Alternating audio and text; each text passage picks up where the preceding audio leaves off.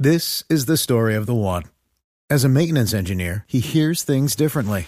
To the untrained ear, everything on his shop floor might sound fine, but he can hear gears grinding or a belt slipping.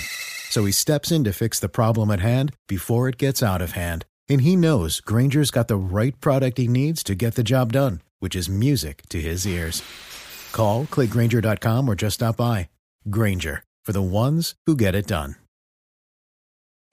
Ahora 5.46 minutos, está apenas comenzando la legislatura, llevamos pocas horas y ya se produjo el primer debate entre la izquierda y la derecha, entre Iván Cepeda y el expresidente Álvaro Uribe y sus parlamentarios que a propósito de debates de control político comenzaron a calentar el ambiente. El primer enfrentamiento se produjo por la siguiente declaración del senador del Polo, Iván Cepeda. Durante toda su vida política, relaciones con personas involucradas y no a cualquier nivel, con organizaciones del narcotráfico y del paramilitarismo, ese no es un asunto banal. Iván Cepeda hablando sobre Álvaro Uribe, de inmediato surgen sus defensores, los elegidos Ernesto Macías de Huila y Paloma Valencia del Cauca. Primero Macías.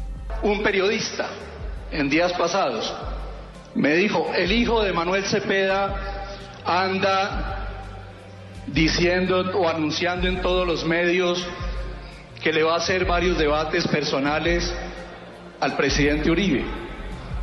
Yo le respondí que a esa persona, al hijo de Manuel Cepeda, no se, eh, Manuel Cepeda no se le conocía otro tema. Pareciera que la función Manuel única... Cepeda, el hijo de Manuel Cepeda es Iván Cepeda y Paloma Valencia. El presidente Uribe no tiene nada que ocultar.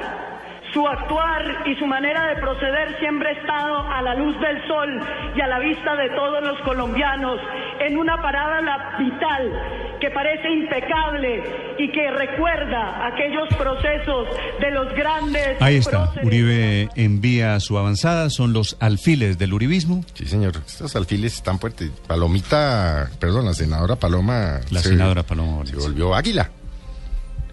Chulo, águila. Uribe. Uribe Felipe no le respondió nunca directamente a Cepeda. No. Pero habló y anunció que va a hacer debate sobre FARC política, pero le pidió al gobierno que acelere los posibles acuerdos con las FARC. Yo creo que si hay toda esa voluntad de paz, lo mejor sería acelerar esas negociaciones, finiquitar esas negociaciones cuanto antes y comunicarle al país que en lo que tiene que ver con los firmantes de esos pactos se ha llegado a la paz y que esos acuerdos los examine la opinión pública.